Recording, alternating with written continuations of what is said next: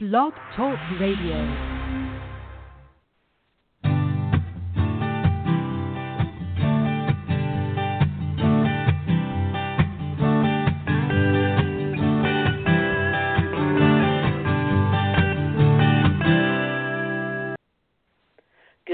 Morning, everyone. Welcome to Speaking of Green. I am your hostess, Beth Bond, curator of sustainable news at Southeast Green, and I am very excited about this morning's conversation. I know I'm always excited, but this is a conversation I didn't think I would ever have. And um, I'm very honored to have Reverend Lennox Yearwood Jr., President and CEO of the Hip Hop Caucus, who is a minister, community activist, and one of the most influential people in hip hop political life. He works tirelessly to encourage the hip hop generation to utilize its political and social voice. A national leader and, and peacemaker with the Green Movement, Reverend Yearwood has a, been successfully bridging the gap between communities of color and environmental issue advocacy for the past decade. With a diverse set of celebrity allies, Reverend Yearwood raises awareness and action in communities that are often overlooked by traditional campaigns, environmental campaigns. So uh, there's a longer bio on uh, the show notes, so please feel free to read that. We are really honored to have Reverend Yearwood with us. Welcome to the show. Thanks for having me. So, hip hop and environmental justice are not normally, I would think, something that people put together. How did this happen? You know, it's interesting. I think that it's it's um, it's hip hop and environmental have always kind of gone together, actually. Um, and I think that's one of the things we need to look at why um, people don't put them together. I think in the beginnings of, of hip hop culture, which started in the Bronx, um, many people were there fighting against um, the injustice of one, uh, them putting a highway through and then kind of redlining the community, um, and them kind of being left to the side of the New York uh, economy. But even more importantly, we're dealing at that time in regards to lead poisoning and the environmental concerns that were happening, putting landfills in the community and other things that were affecting air quality.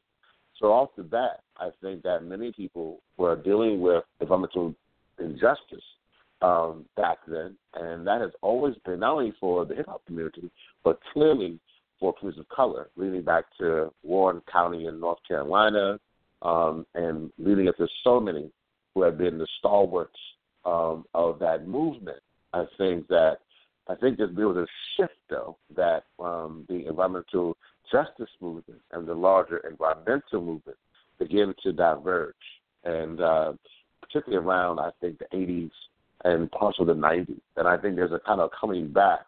Particularly, we see that now what's happening around the, around this country um, in regards to issues of Flint um, other issues of just uh, superstorms and hurricanes from Sandy to Katrina, but even now dealing with um, the Native American population with um, Standing Rock and outside in Keystone XL pipeline fights. So I think that there's now a kind of coming back uh, to looking at the environment and how it affects people and just nature.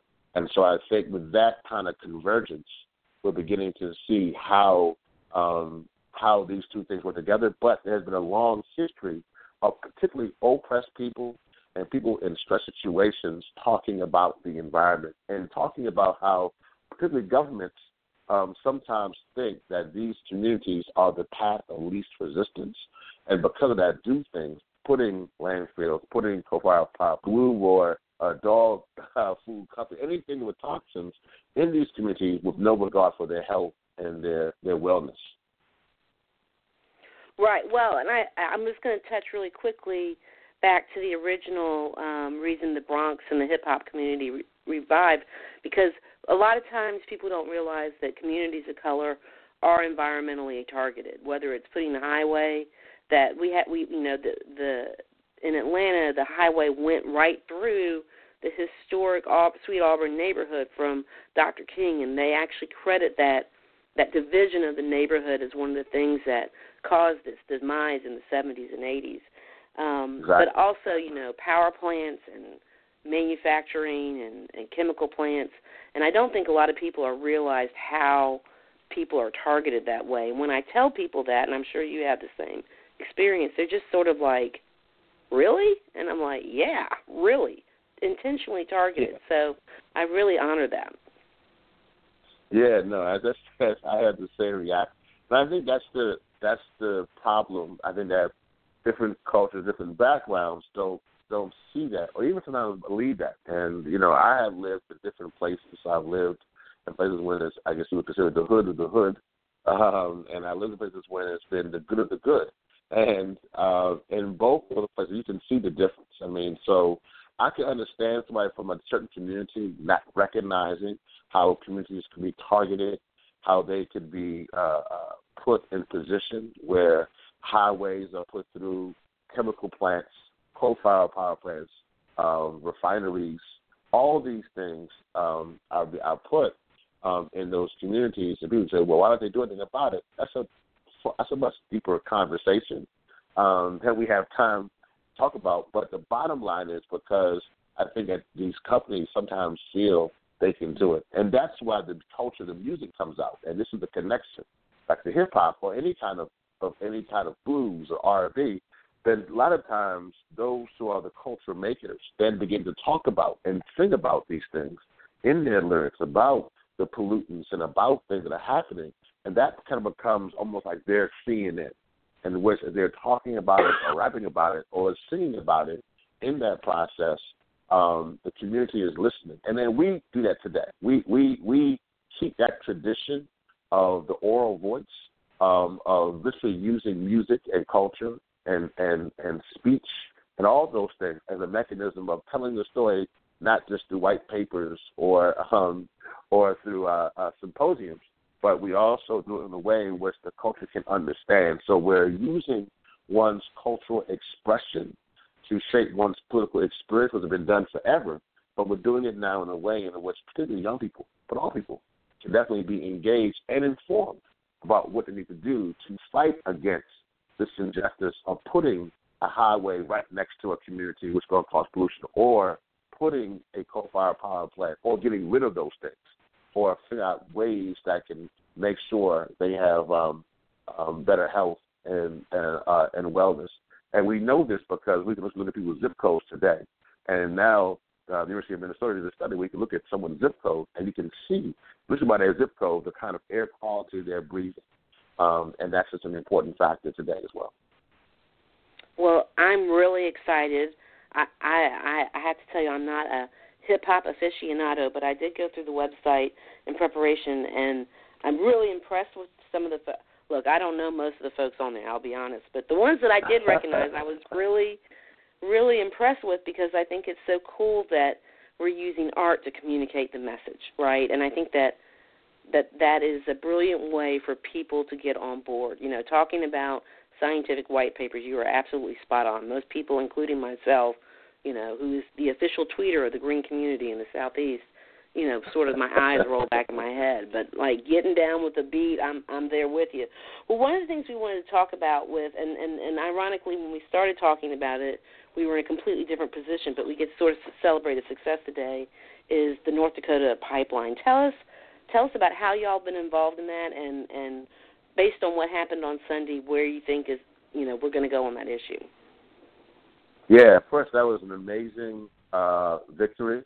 And, um, you know, definitely want to thank uh, uh, the Army Corps of Engineers um, for um, denying the easement um, for being, in other words, the pipeline going underneath the, the Missouri River.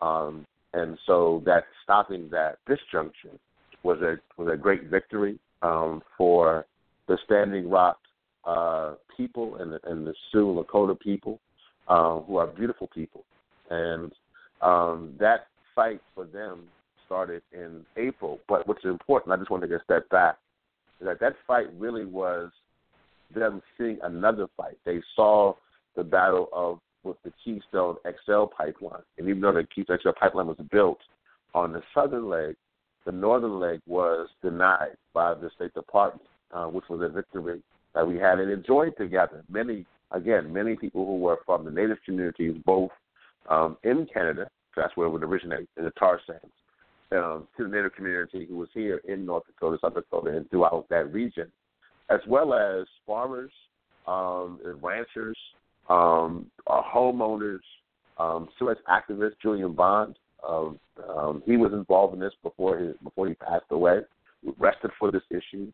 Um, climate groups, environmental groups, and so I think that that was the beginning of showing what a unified uh, climate movement can look like, not just one sector, but it began to show that if we come together, truly, the people united cannot be defeated. And so I think that's what began this idea that we can continue that. So around April um, of this year, um, young people came together and they literally went to the, the area, which would then become the Standing Rock uh, camp area, uh, and they they sat down uh, in essence, and but they began to reach out to the same allies, some of the some celebrities, other uh, other nations, uh, First Nations around the, across the country, and other big green groups, and they just were there, and they began to pick up steam, and people began to join them. Um, and at first, it was you know uh, I'm sure that the Dakota Access Pipeline um, people, uh, energy transfers, were not taking them seriously. But as the camp grew, it went from like about 50 people to 100 to two to, to 200 and 1,000 and then 2,000. And when I actually arrived, when Hip Hop Caucus got involved, we got involved in, in August of this year to really begin. We have been watching it and supporting it through social media, but then we were like, when we met with them, we were like, no, we're gonna we're, we're with you 100 percent. And so we were there in August, and then began to join them on the ground um, and support them anywhere we could. Add other artists and, uh, and other celebrities to the fold to spread the word. Um, and then uh, it just continued to grow. And then, as you know, it, it became a little bit more intense um, as the camp then grew to like 10,000 people. Actually became one of the, the camp site became like one of the six largest cities in North Dakota. Um, it grew. And there's, no, there's no there's no running water there. There's no bathrooms. There's, there's people were camping out, and then you now have ten thousand people at its at, at event as of this past uh, uh, Sunday uh, before the announcement. Um, it was uh, the camp had grew to about fifteen thousand people. So this is oh so goodness. I don't know.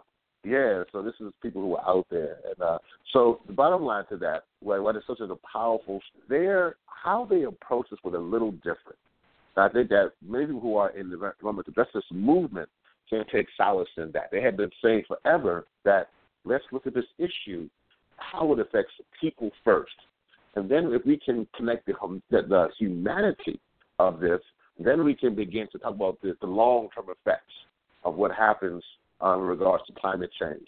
And so they did that. So while the slogans for many people in the movement have been uh, great, they've been act on climate, forward on climate. Very important. Nothing wrong with those those slogans, but the slogan um, for those um, Standing Rock was Mni Wiconi, which is water is life. And so I think that their approach to this was a little different for the environmental movement. Um, but they, they they got on board and said, listen, this affects literally how we live. And, and yes, the, the, the, the great snake, they call it, the pipeline, how that will affect us down the road will have a huge impact. Um, and we need to stop the great snake, as they called it, the pipelines. But right now, we have to stop this because they literally understood that one, what we mentioned earlier, that path of least resistance, that this pipeline was originally to go, to go through Bismarck, it's about 90% white, and was rerouted because people in Bismarck said it was, it was too dangerous. And it was rerouted through the Standing Rock Reservation. And so they say, well, well, we don't want it. And so that led to this moment in which we were there with them um, on the ground, um, still there with them on the ground. People who are actually trapped in the blizzard and now who can't leave, still there with them on the ground, supporting them with everything. We did a concert there um, that we had with uh, uh, Vic Mensa and and Taboo from Black Eyed Peas.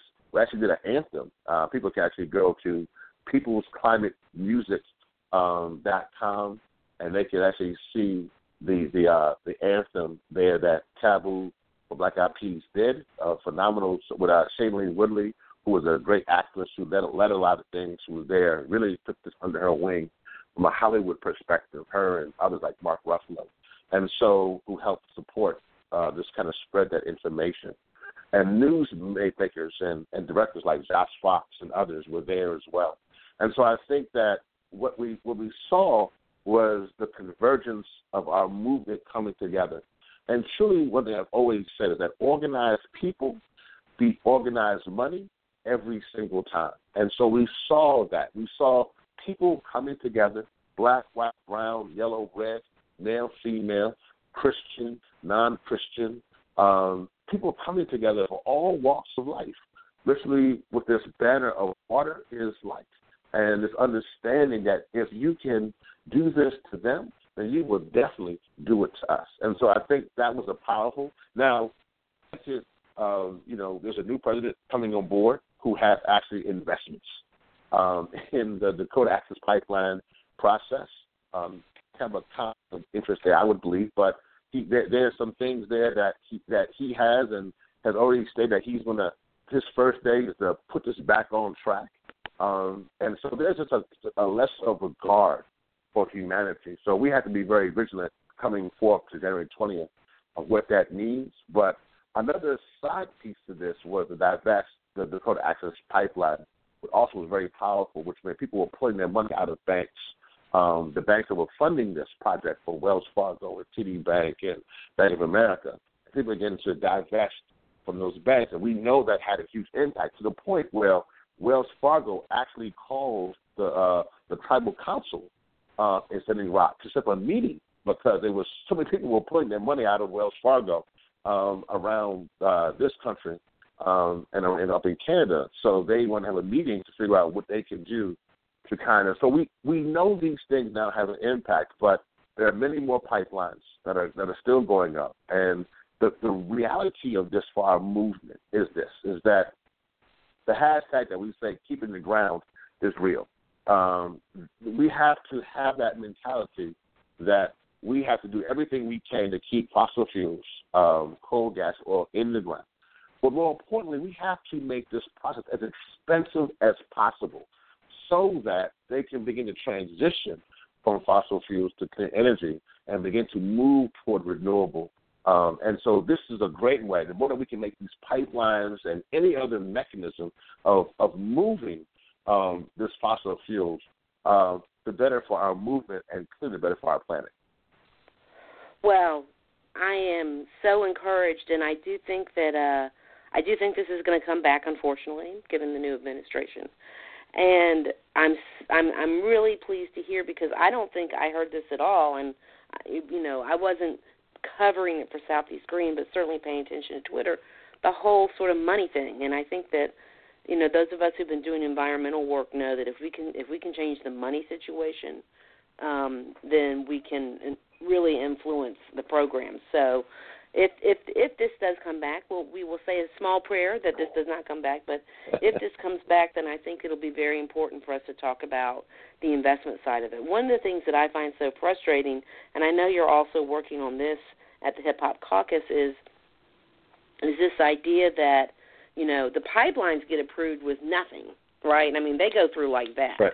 You know, to get a solar array, you know, you have to have I was going to say an act of Congress, but we know that won't happen. So, you know, almost an act of God, not to be, you know, flippant about my Savior, but, you know, to get solar through like it's some crazy proposal, and yet we're willing to dig up, you know, and and and go across miles and miles and miles of nature to put in these pipelines with with really little or no um, input. So you y'all are also having the conversation about clean energy jobs with the Hip Hop Caucus.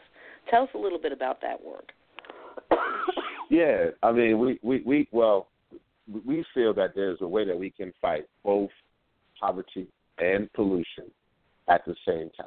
Um, that we can transition from fossil fuels to clean energy, and in that transition, which has to happen, there's, there's no there's no if. Uh, we can't fight physics. Uh, physics is physics. So I didn't like physics that much in high school, um, but it, I, I understood it enough to know that it, it is what it is, and so we can't fight physics. But reality is, is that in that we have to transition, and in doing that, building infrastructure, which was was a, a buzzword during the election, uh, building infrastructure for our country, we can become a a superpower in regards to clean energy, um, and we can lead the way, uh, and we have to lead the way. And so I think, in, and in doing that, that would clearly create a number of jobs, building infrastructure, and putting people who are now out of work in work because that would literally transition. Now, yes, there's a there's those few people at the top of the totem pole who have been making tons of money um, um, in in the fossil fuel industry. Um, but listen, they have to. We have to change, and and change is good. And so, I, even the Rockefellers um, have divested from fossil fuels. Um, the ones who created Standard Oil, which then will become Sunoco and Exxon and others, but even they had to divest. They said, "This, this is the wrong pathway." So I think that this is the way now that we can create many green jobs within many sectors. All those who are in the technology side, um, those who are in the creation side of definitely um, creating from the, the wind turbines to the solar panels to other means of renewables to those who actually on to be entrepreneurs. I think for those people, people of color particularly, but also people who have not been entrepreneurs, this is an opportunity for them to be on the front side um, of the movement, to be able to be investors, and also even for homeowners, because we know now by having solar trackers and solar, trackers and solar panels that that actually will allow you to sometimes have money go back have power into the grid and have money going to your pocket. But one thing you said is very important. You talked about um, uh, regulation, in essence, that the one thing that we have to look at now for our movement is looking at these things. Demonstration without uh, legislation leads to frustration, but also demonstration without litigation or regulation leads to frustration. And I think that the regulation that has also allowed fossil fuels companies to be to create these pipelines without um, any kind of pushback. The the Dakota pipeline would have, would have had no problem. They were just doing their thing. They were going through the Federal Energy Reserve Commission, FERC. They were going through the Army Corps of Engineers. They were going through all these mechanisms that they know of quite well um, to move these things forward. And we have to make that harder. There has to be some health concerns um, and some environmental uh, assessments made. That's one. But on the flip side, regarding solar um, and wind and other renewables, that you're so correct that we have to almost stop the regulations that have been put in place by a lot of those in the fossil fuel companies that make it very hard, and also look at the litigation been put against them to kind of, you know, in the courts that's been being used, and legislation. We saw in Florida recently, in, in your neck of the woods, how um, they would kind of even put things on the ballot that was confusing um, uh, against solar. And I'm so very happy to see that the people, the, the, the people, the people in Florida saw through that, and they were able to knock those measures down um, because they realized that you know solar in, a, in the sunshine state is a is a good thing. Um, so I think that was a, a wonderful occurrence. But bottom line to this is that um, this is a win-win um, for everyone, even those in the fossil fuel industry, because uh, it's a win because we have to transition.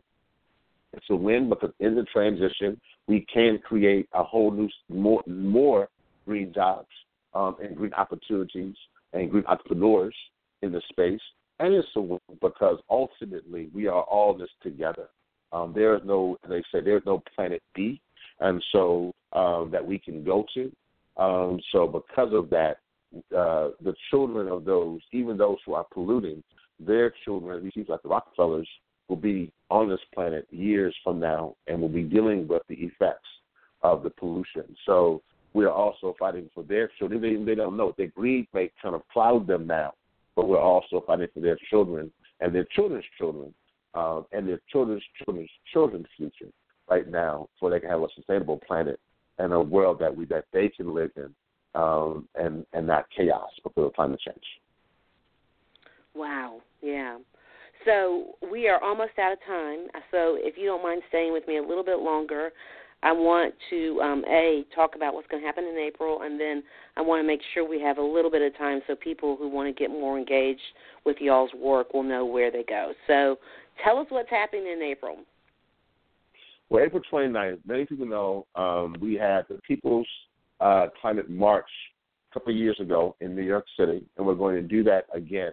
Uh, People's Climate March, and probably, the, probably to me one of the most important marches that anybody who's human, to everybody, needs to be a part of. If exactly. You, you, you qualify. You should come to this march in Washington D.C. April 29th.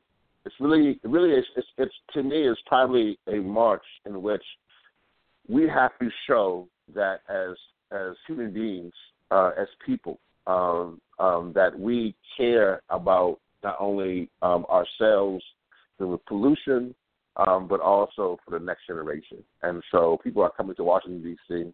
And I would just encourage everybody to participate um, in that march. I know sometimes people say marching. You know, this this this time it's numbers do matter. And in New York City a while back, they had almost a half million people, and I would hope that we that we double that at least. That there's a million people um, in Washington D.C. on on April 29th uh, for the People's Climate March. And I would say that that's how, actually how what created helped create for us People's Climate Music actually. Um, was after the march in New York and wanted to bring in the cultural side to this. So uh, if you actually go to our site uh, pretty soon, um, there'll be a lot of information there um, as well on the cultural side, but definitely April 29th, Washington, D.C. Please be there. Figure out how to get there. Tell your friends, your mom, cousin, uncles, whoever. But we need to have everybody um, in D.C. on the 29th of next year. Great. Okay, so now you've you've segued perfectly into giving us the address for the website. Yes, People's Climate Music com. Please go there. As a matter of fact, we just Taboo, who was a prompt with Black Eyed Peas, he did a song for Standing Rock. There's a petition there right now. I want to thank those who are fighting. I would be great for everybody to go there, sign that petition to thank those who are part of the same Rock protest and to begin to continue this fight uh, again against these pipelines. Please go there. And one place to Hip Hop Caucus, you go to hiphopcaucus.org who are doing on other issues, not just climate, but around democracy. You have to vote, issues regarding police reform, police accountability, all those other issues you can see there. And then for me, I'm on Twitter, and hit me up at Rev Yearwood, and I'm pretty responsive. So hit me at Rev Yearwood, and we can continue this conversation. Great. Thank you so much for your time. It's really been a pleasure, and I really, really am thrilled that your voice is part of the, the, the the conversation for environmental justice. We really appreciate your time. No, thank you. All right, maybe we'll run into each other with a million people in uh, I Washington, love it. Yeah, I can't wait. Great. Thanks so much. Bye-bye. Bye. I apologize, y'all. I've been um, struggling with a uh, a cold for about a week, and um, but I really was honored that they uh, the Hip Hop Caucus found me and wanted to have a conversation with us. We certainly really appreciate uh, Reverend Yearwood's passion and commitment, and his voice added with all the hip hop. I mean, y'all go check it out. I mean, it's an impressive list. Um, even though I don't, I mean, I really don't know most of them. So it's um, really cool to think that they are going to be um, moving forward and helping this conversation of environmental justice. And I think I think I'm to give Reverend Yearwood. They should have like a, a contest to have a hip hop, you know, environmental song or something. I think that would be really cool. So anyway, thank you so much once again to Reverend Yearwood. Uh, quickly, if you are listening to this on the um, a pod, uh, the podcast on your um, iPhone, would really appreciate a thumbs up and a review. That would really help us. Um, one of the challenges, of course, that everybody has is getting um, in front of more people. And when you vote positively for the podcast, then we have the opportunity to get in front of more people. So um, please do that. Also, remember you can get all your environmental policy, I shouldn't say all, but a lot of environmental policy news and sustainable business news in the Southeast U.S. at southeastgreen.com 24 7. We are signing out with Life of Peach by Jeff Hicks and the Heretics.